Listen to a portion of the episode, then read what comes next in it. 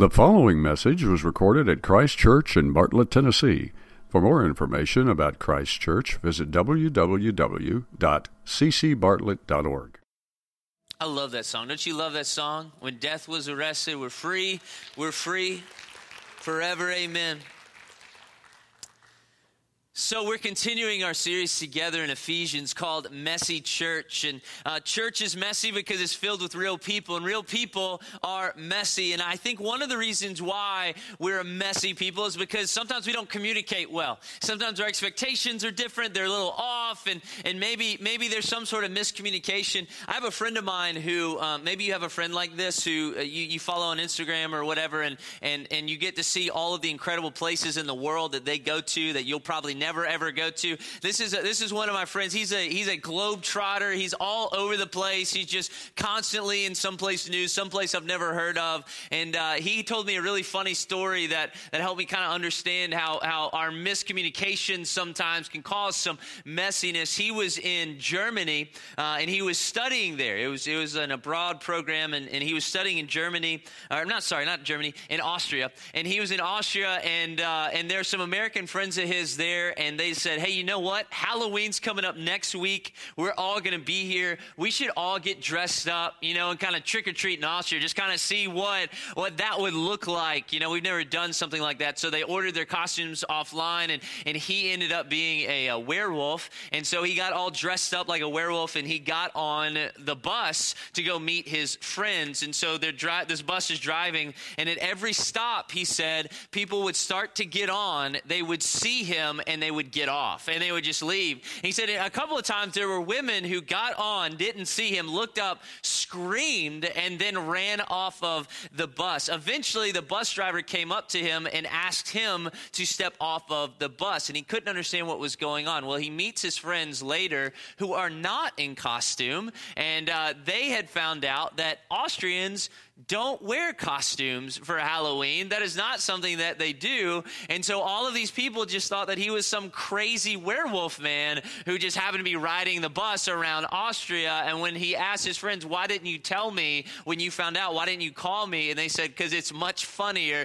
to see you here in the middle of Austria dressed as a werewolf. And so there's miscommunication there, there's misinformation there, and it caused a messy situation. And we have messy situations in our church. And I think a lot of the times we have these situations because we aren't on the same page about who we are as a church. We aren't on the same page about how we fit together as a church. And Ephesians has been helping us sort these things out. It's going to continue to help us sort these things out. So if you have a Bible, go ahead and turn to the book of Ephesians. We're going to be in chapter 2 and part of chapter 4. So go ahead and turn to Ephesians chapter 2. If you don't have a Bible, there might be some under your chairs. That's our gift to you. You can have that, you can take it with you. Or if you don't want it, you just want to use it this morning, you can do that. Follow along on your smartphones, whatever you got to do. Sit uncomfortably close to the person next to you, whatever you want to do. Last week, we started talking about having an identity crisis. We started talking about the fact that we need to understand who we are now in Jesus. And there's a lot of things that we talked about, but one of the main things we pulled out of it that kind of been the theme of this morning in our worship has been that we are children of God. That's who we are in Jesus. We are children of God. We have a, we have a relationship with a Father. We have we are loved by Him. We have an inheritance with Him that's eternal and won't pass away. But this also means something else. We are a family. If we are all children of God, then that means that we are a family. We are now in the family of God. We were once outside of the family of God. We were once alienated from that. We were born outside of his family. We weren't in the commonwealth of Israel, but now that's all changed in Jesus. If you have a Bible there in Ephesians chapter 2, we're going to begin in verse 11. Read this with me.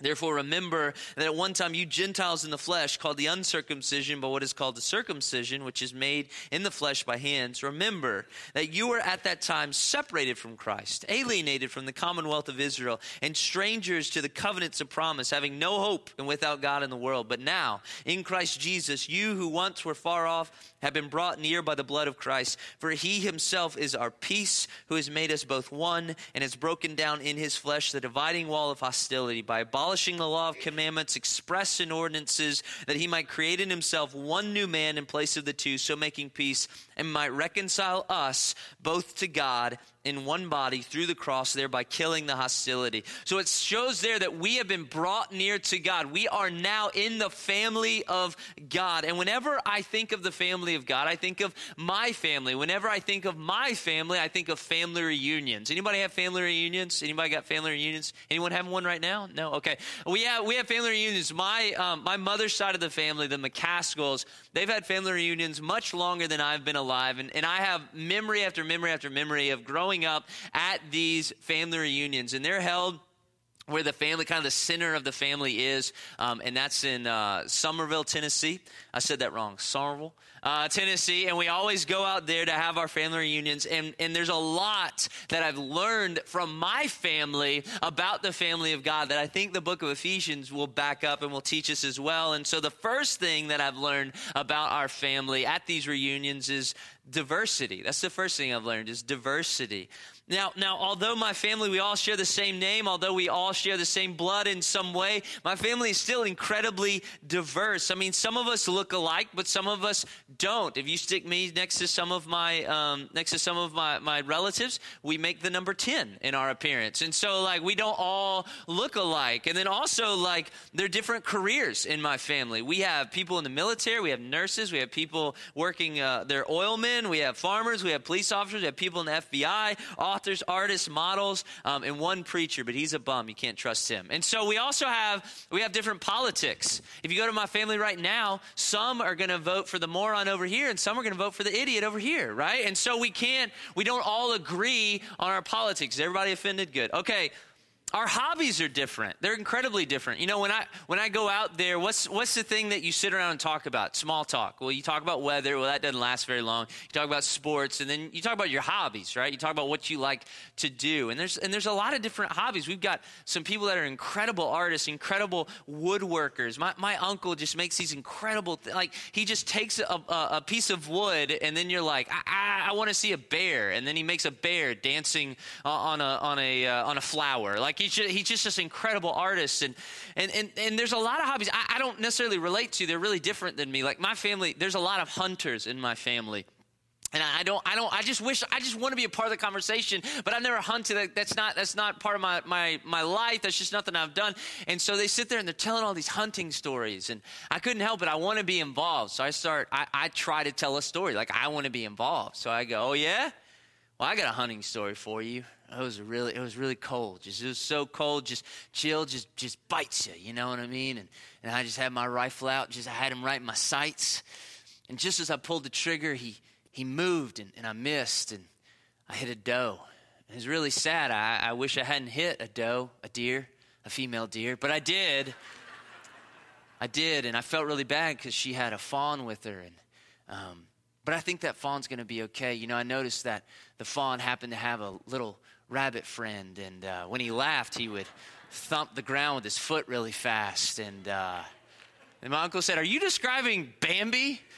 Uh, I'll show myself out, sir. Thank you. Uh, yeah, we're really diverse. Like, I, I don't share the same hobbies necessarily. We have a lot of different things going on, and our family's incredibly diverse. This is true of the family of God as well. We're incredibly diverse. This is his plan for his kingdom is diversity. Revelation 7 9, one of my favorite verses says this After this, I saw a vast crowd, too great to count, from every nation and tribe and people and language, standing in front of the throne and before the Lamb. They were clothed in white robes and held palm branches in their hands. This is paradise, all right, guys? This is paradise. Everything has been brought to, to, to where it's supposed to be. We see all these people gathered around. John looks up, sees all these people gathered around around. Now, how does he know they're from different nations? How does he know they're from different tribes? How does he know they have different languages? Is it because it's like the Olympics? They all hold a banner, they're all dressed alike? No, how in the world? There's something about their physical appearance that shows that they are different from one another. They're speaking different languages. He looks up in paradise and where everything is perfect and he sees diversity. He sees diversity all over the place. This is God's plan for us. Our diversity doesn't disappear in Jesus. Look at Ephesians 2. We just read, we read about different people from different cultures and different races. These are two different races, and they're incredibly different. Their language was different. If you look in the Gospel of Mark, Mark trans, uh, transliterates all kinds of Hebrew expressions and Hebrew sayings into Greek for his Gentile audience. He's saying, look, I know that our languages are different. so, so we see that their languages are different. They have different, uh, different sayings, different traditions. Their entertainment choices were different. The, the Jewish historian Josephus described the presence of theaters in Jewish cities like Jerusalem and Jericho as problematic because he said, quote, they were opposite to the Jewish custom. So they didn't go, they didn't hang out in the same places. They didn't enjoy the same entertainment. They had different customs. Their meal practices were different. They had a tradition of hating one another. They were incredibly, incredibly different, incredibly diverse. And Paul said in Ephesians 2 16, what does it say there? That God might reconcile us both to God in one body through the cross, thereby killing the hostility. His plan is to not make us all alike. His plan is to unite us all in Jesus. Diverse as we are, to unite us all in Jesus. There's incredible diversity in the body of God. And you can see it now. If you look in the church all over the world, the liturgical worship that's happening in Germany right now is completely different than the dancing and the open celebration happening in Ghana right right now. In Japan, do you know that many of our brothers and sisters, when they worship, when they set up the room, you see all of our chairs are facing this way. You're facing the ugliest guy in the room. Do you see that, how that's working out? In Japan, most of their chairs are facing one another so that as they worship, they're worshiping together. As they're listening to the sermon, as they're learning from the Word of God, they're worshiping and learning together. We're incredibly different. You look in this room, there's differences in this room. We come from different places. We have different backgrounds. We have different hobbies. There's somebody in here who loves beekeeping, right? They love beekeeping and, and, and, harvesting honey and all these different things. And we have people in here who like to fight amateur MMA, all right? I'll give you a clue who it is. No, not me. All right, but but we've got completely different hobbies and different peoples. We have different preferences. And this is incredibly, this, this is the family of God. This is his design to make us diverse. And there should be diversity within the people of God, within our church. This is something to embrace. It should break our hearts when our communities are more diverse than our churches. Because this is the kingdom of God. This is his plan, not to make us all alike, but to make but to embrace our diversity and to make us all one and that's that's the incredible thing there and that's the thing that that that we need to talk about because diversity is only half the solution. It's only half the answer to the question because what good is diversity for diversity's sake? I mean if you go into the dmv tomorrow you will see diversity. How good is that working for them? If you go into walmart and you see all the people around there you will see diversity. There are not two people alike in walmart right? Am i right but does that mean that that's always a good thing? There's a reason God made Target, right? It's not always a good thing. Diversity, diversity without unity isn't serving God's purpose. And so that's the big lesson here. That's the other thing I've learned from my family is, is unity is unity. Diversity does not necessarily equal division. We think that because we're different, we've got to segregate ourselves. We've got to be away from one another. We've got to stick with people who are just like us. But that's not true. With a successful and diverse family, there is unity. Family reunions, maybe you have them, maybe you've been to bad ones. They can be terrible. I was talking to a friend of mine this week, and we were talking about Thanksgiving and Christmas and what our plans were with our families. And, and he said, Plans with my family?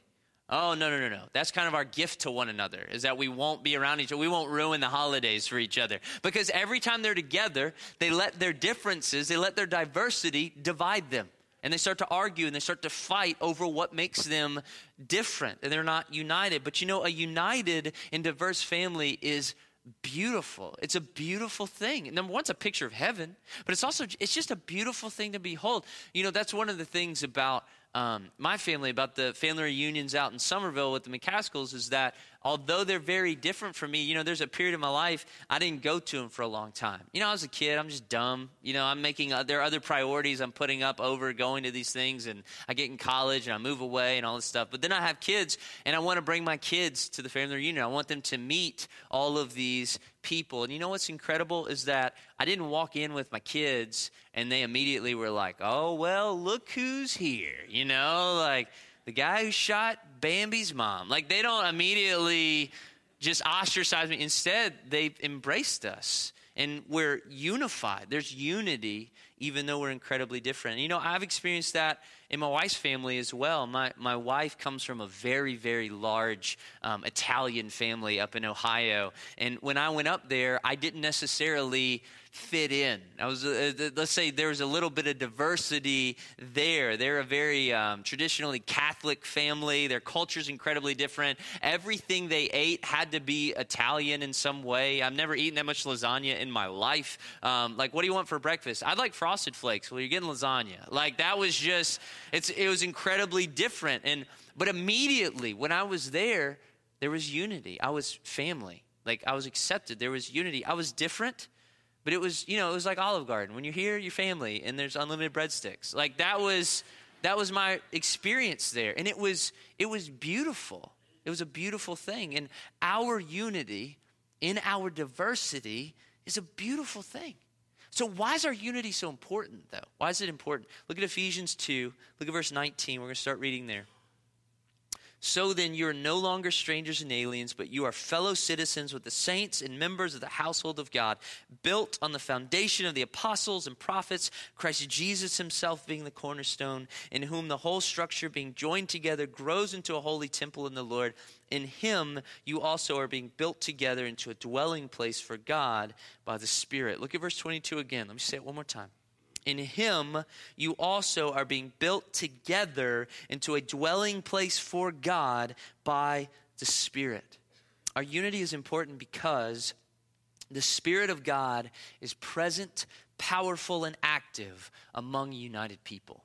The Spirit of God is present, powerful, and active among united people. I mean, think about all that He does when we're unified. He grows us when we're united. In Ephesians 4 11 through 13, it says, So Christ gave the apostles, the prophets, the evangelists, the pastors, and teachers to equip His people for works of service so that the body of Christ may be built up until we all reach unity in faith and in the knowledge of the Son of God and become mature, attaining to the whole measure of the fullness of Christ.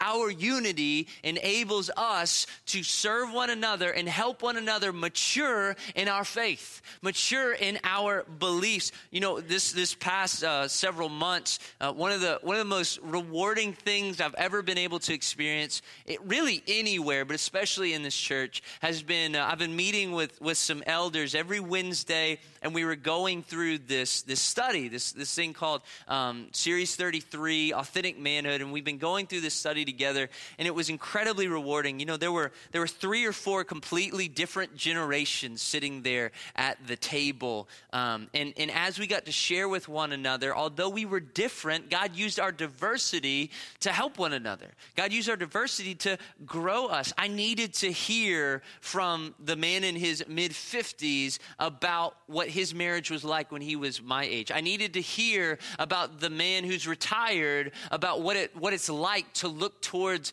that finish line. I needed to to hear those things. Those things grew me, those things pulled some things out of me. The Spirit of God used our diversity because we were united to grow my faith, to mature my faith. And not only that, He uses our unity to display Himself to the world. John 17, 23. This is Jesus speaking. I and them and you and me, so that they may be brought to complete unity. Then the world will know that you sent me and have loved them even as you have loved me. Our unity in our diversity is a testimony to the world that our God is at work. It's a testimony to our world that Jesus is who he says he is, and he is doing a work in us. Think about it. Think about it. if people come in this room and they see uh, uh, older people with, with their traditions and younger people with their traditions and their preferences, putting all of those aside and coming together and worshiping together and eating meals together and having relationships and being concerned for one another and providing for one another, what does that do? That displays something bigger than ourselves, because that's something bigger than ourselves to make that happen. That displays that there is a supernatural work going on. When our churches will, will will step out of their comfort zones and sometimes get over themselves. And our churches in the city of Memphis begin to unify and tackle racism together. What are we going to display to people? We're going to display that something bigger than anything else we've seen in our culture is going on here. Something bigger than these people is at work here. There's something supernatural here. There's a power outside of them at work here. And that's what our unity does. Our unity uh, displays Jesus. Our unity among our diversity displays Jesus because the Spirit of God is present, powerful, and active among united people. One of the greatest examples of that is in Acts chapter 2 we see a united people, a people of uh, from all different backgrounds, from different races, from different cultures. They're completely united, and look at what God does for them. All the believers devoted themselves to the apostles' teaching and to fellowship and to sharing in meals, including the Lord's Supper and to prayer a deep sense of awe came over them all, and the apostles performed many miraculous signs and wonders, and all the believers met together in one place and shared everything they had. They sold their property and possessions and shared the money with those in need. They worshiped together at the temple each day, met in homes for the Lord's Supper, and shared their meals with great joy and generosity, all the while praising God and enjoying the goodwill of all the people. And each day the Lord added to their fellowship those who were being saved the Spirit of God was present and active and powerful in their unity. And what happened? Miracles happened, needs were met, they were filled with joy, and people were saved. What do you want out of this church? I want to see miracles happen. I want to see needs met. I want to see I want to see deep care and concern for one another. I want to see our joy overflow. I want to see people get saved. How do we do that? Unity. We've got to be united. Unity in our diversity is incredibly important because a church that's divided is a dead church. A church that's divided lacks the power of God and is a dead church. That's why, look at Ephesians 4, look at verse 3. That's why he says this here.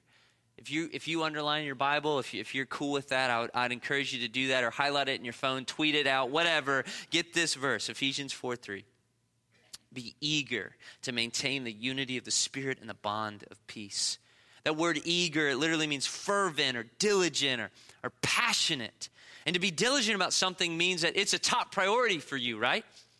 I've got, I've got four kids, and, and I'm diligent about their protection. I'm diligent about keeping them safe. Anytime I, I enter a room, immediately my mind is going, what could potentially kill these kids, right? Like, what potentially are they going to try to put in their mouths? Immediately, you're just, I'm diligent about it. Before anyone else is talking to me, or maybe they are, I'm not listening, I'm just looking around. Are my kids okay? Are they safe? My wife, she's constantly, you might see her do this. You might, if you, if you watch her hand, you might see her tap her leg. You know why she's doing that? She's counting.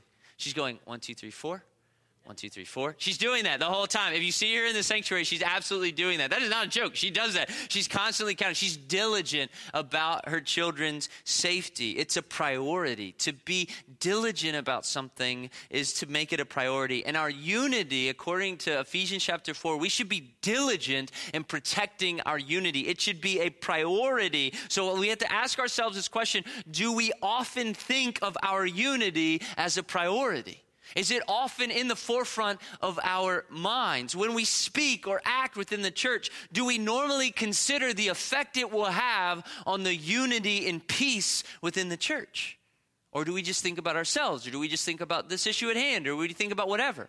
Is unity something that we think about? Are we diligent about protecting it? It should be. It should always be on our mind when we express our opinions, when we participate in programs, when we're listening to someone else talk about the church, when we when we think about relationships we have within the church or relationships we should have within the church, we should always be thinking about uh, how this affects the unity and the peace within our church. It's important. That's where the power of God, that's where the power of God works, is in the unity of his people together. So how do we protect it? How do we protect it? Well, one, know what's primary. Know what's primary. Primary issues are issues with no room for compromise because they're the basis of your unity. Without these issues, your unity crumbles. That's the whole reason you're together. These are primary issues. Secondary issues are issues that, though they might be important, they aren't primary. Primary. They're not at the core of your unity. And one of the reasons why our unity is attacked and one of the reasons why our unity crumbles is when we take secondary issues and we elevate them to primary issues. We take secondary issues, issues that these are not the reasons God called us together. These are not the reasons that we find our identity as children of God. These things, we take these things and we elevate them to the primary. And we say, if you don't agree with me on this, then we can't be one. And that's wrong. I mean, for example, you think about our family reunion. At the core of our unity within our family is one simple thing we are family. You and I are, are bound together. We come from a legacy and a tradition of family that loves and cares for one another. We're going to continue that. We are family. That's primary. That we're not going to compromise on. That is it. That is that's that's where we're going to draw the line. Everything else is secondary. Though it might be important, it's not primary, it's secondary. And so let's say my politics are different than, I don't know, my uncle's. Let's pick my uncle out of the out of the mix. That's not a problem. Because why? That's secondary. We can argue on that. We can agree to disagree on that. It doesn't affect the primary. What's called us together is that we are family. It's not touching that. Let's leave it there. But what if I make it primary? What if I come to my family and I say, if you, here's my ballot. I took a picture of it like Justin Timberlake, and now I'm in a lot of trouble, but here is my ballot. If your ballot doesn't look like mine, we can no longer break bread together. Like, what would happen? We'd divide. And it'd be silly, it'd be heartbreaking, it'd be a tragedy. Why? Because I've taken a secondary issue and I've made it primary. This is not what called us together in the first place. This is not at the core of our unity. This isn't our identity, it's secondary. And we do the same thing in our churches. We take secondary issues and we make them primary. Our preference in music, it's important. Therefore, I'm going to make it primary and we divide over it. Our political preference is important. Therefore, I'm going to make it primary, and we divide over it. Our belief on theological ideas like Calvinism and Arminianism and all the other isms you can think about, it's important. Therefore, I'm going to make it primary, and we divide over it and what you believe about the end times. That's important. I'm going to make it primary, and we divide over it. Church traditions that we enjoy that so and so gave us, and my grandpa did this, and we all do this, and this is what I like to do around Christmas. It's important, it's primary, and we divide over it. And it's, it's a tragedy. And so Paul makes it really clear what is primary and what is not. Here it is in Ephesians 4 4 through 6. There's one body, one spirit. Just as you are called to the one hope that belongs to your call, one Lord, one faith, one baptism, one God and Father of all, who is over all and through all and in all. This is primary. This is where we don't compromise. One body, one spirit, one faith, one baptism, one Lord, one God, one Father over all. This is where we don't divide. This is where we are not diverse. This is where we are one. We are diverse. And that means that there are a million secondary issues out there. There are a million secondary issues. If you were to look right now, like look, look up here on stage and you see the way that I'm dressed. Now look at my father. My father looks like Dapper Dan over here, right? Wearing a suit, just got just dressed to the nines, right? We are diverse. The way that I dress is important to me. The way that he dresses is important to him. It's secondary like so many other millions of things, it's secondary. We were talking this week, Christian and I were talking this week about music, and uh, we were we were singing, a, or he was trying to sing this this old song, the song that, that used to be sung here at this church when you would shake hands. When I when I started to think about family of God, it makes me think about this chorus we used to sing, this Bill Gaither chorus at Bellevue. Whenever we'd shake hands, we'd always sing, "I'm so glad I'm a part of the family of God." Right? Like, now listen, that is burned in my brain because my parents are bad parents. No, I'm just kidding. No, that is that's burned in my brain after hearing that over and over and over again. But I tell you what, when I get in my car and I get my, my phone out and I'm picking music, um, that is not on my playlist. That is not on my phone. If I could delete it off the internet, I would, all right? But if you like it, then fine. Like these are secondary issues. And for us to promote them to primary completely destroys our unity. That's not what that's not what God called us to. It completely destroys our unity and you know what happens then? We lose the spirit of God among us. We lose his power. We lose him being active among us. We have to protect our unity. And we do that number 1 by knowing what's primary. And we've got to be careful with that. The second way we protect our unity is through the way we walk. Look at Ephesians 4, verse 1. I, therefore, a prisoner for the Lord, urge you to walk in a manner worthy of the calling to which you've been called, with all humility and gentleness, with patience, bearing with one another in love, eager to maintain the unity of the Spirit in the bond of peace. We're to walk in this way, we're to live in this way. Everything we do is to be marked by humility, gentleness, patience, and endurance. Every interaction we have with one another is to be marked by humility, gentleness, patience, endurance. Every conflict is to be marked by humility, gentleness, patience, endurance. Think about your conversations this morning. Maybe you came to Sunday school, maybe you got here at 9:30, maybe you got here even earlier than that. Think about all the conversations you had. They're to be marked by humility, gentleness, patience, endurance. Eh, let's get a little bit more difficult. Let's, let's crank the, the difficulty knob up a little bit. Think about the last conflict you had in the church. Think about the last time you got in an argument with somebody. Think about the last time you disagreed with somebody. Those moments are to be marked by humility, gentleness, patience, and endurance. And if the answer, if, if, if if it's not marked by those things, our unity's in danger. The Spirit of God in our church moving is in danger. Why don't we talk this way in the church? Why don't we act this way in the church? Why aren't all of the ways we interact with one another marked by these four things? Well, I can't answer that for you, but I can answer it for Grant. Why, why when, when, when I have a conflict, why isn't every conflict I have, why is it marked by I'm, I'm humble with them, I'm gentle with them, I'm patient, I endure, I bear their burdens? Well, why isn't that always the mark of me? I think two reasons. One, because to walk this way requires God's power. And too often, I just try to do it by myself. Like, I know people, I know you, I know this church, I know what's right, I know what I need to do. And I'm not desperate for God's power. I'm not asking for God to come through for me. I'm not asking for Him to work. I'm going to figure it out on my own.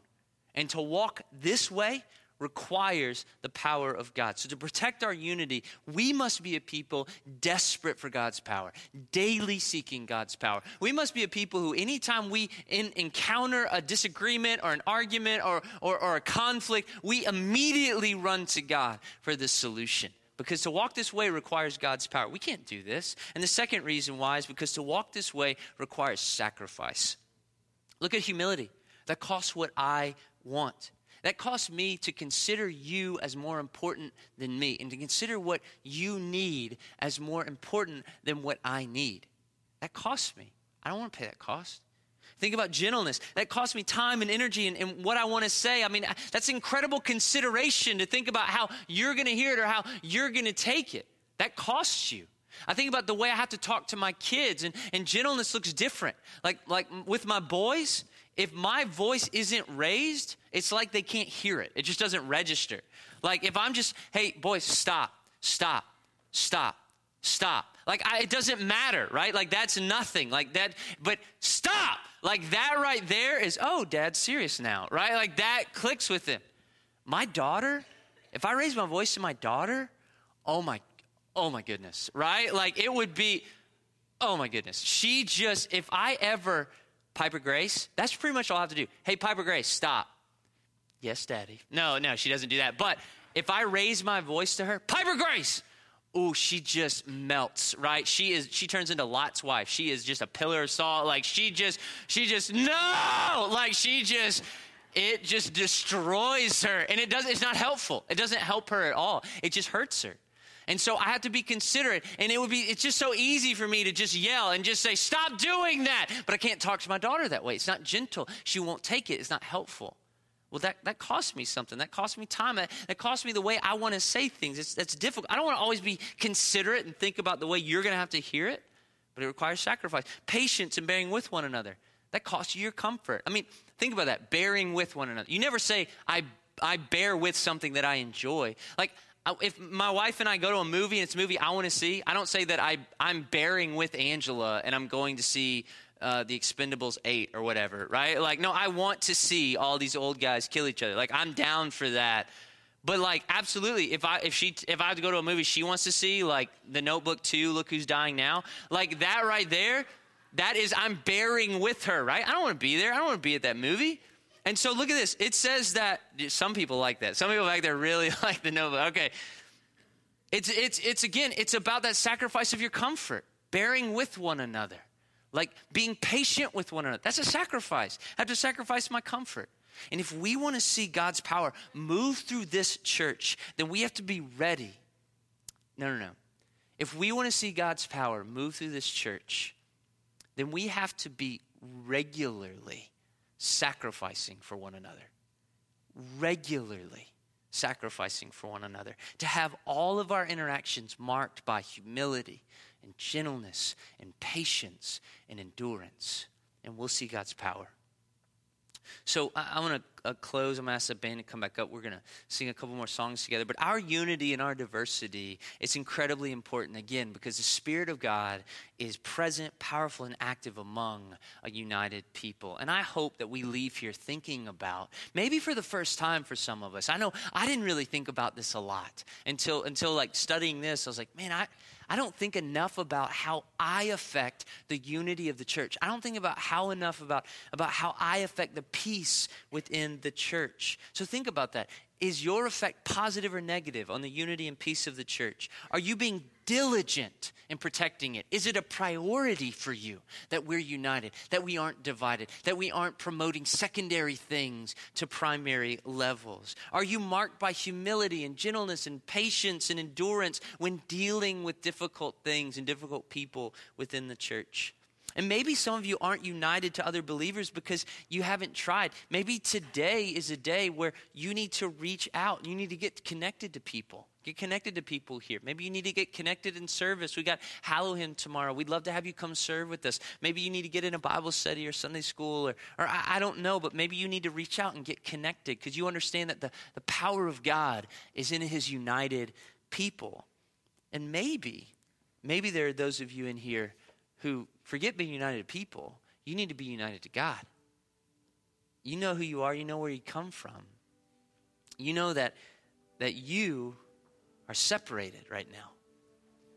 You don't know, maybe you don't have all the language, maybe you can't quote the scripture, but but you know it's true. You know that you're separated from God. That the things that you've done, your sin has separated you from Him. I would say to you, that's exactly right. But we're here today because there's good news. The God of the universe, He saw us being separated from Him, and He said, No. And He sent His Son Jesus, and Jesus took our sin on Himself on the cross, paid our penalty for our sin. All of the judgment that you deserve for your sin, Jesus took it on Himself. So that today you can be forgiven.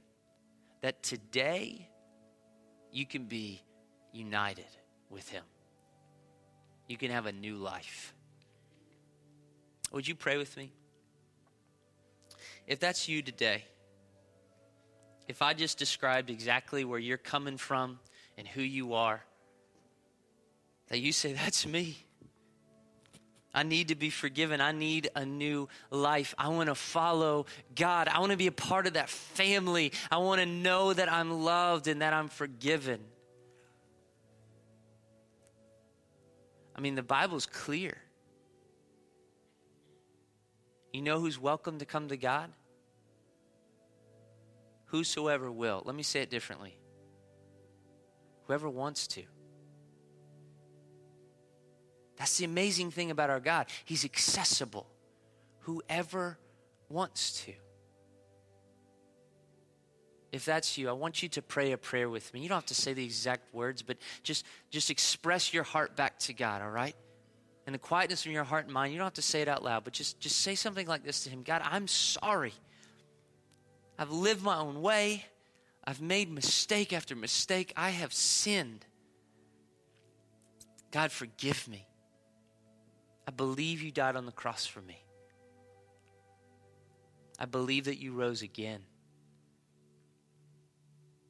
And so, God, forgive me. Give me a fresh start. Come into my life. You're in charge. I'm following you. From here on out, I belong to you. Save me. It's in Jesus' name. Amen.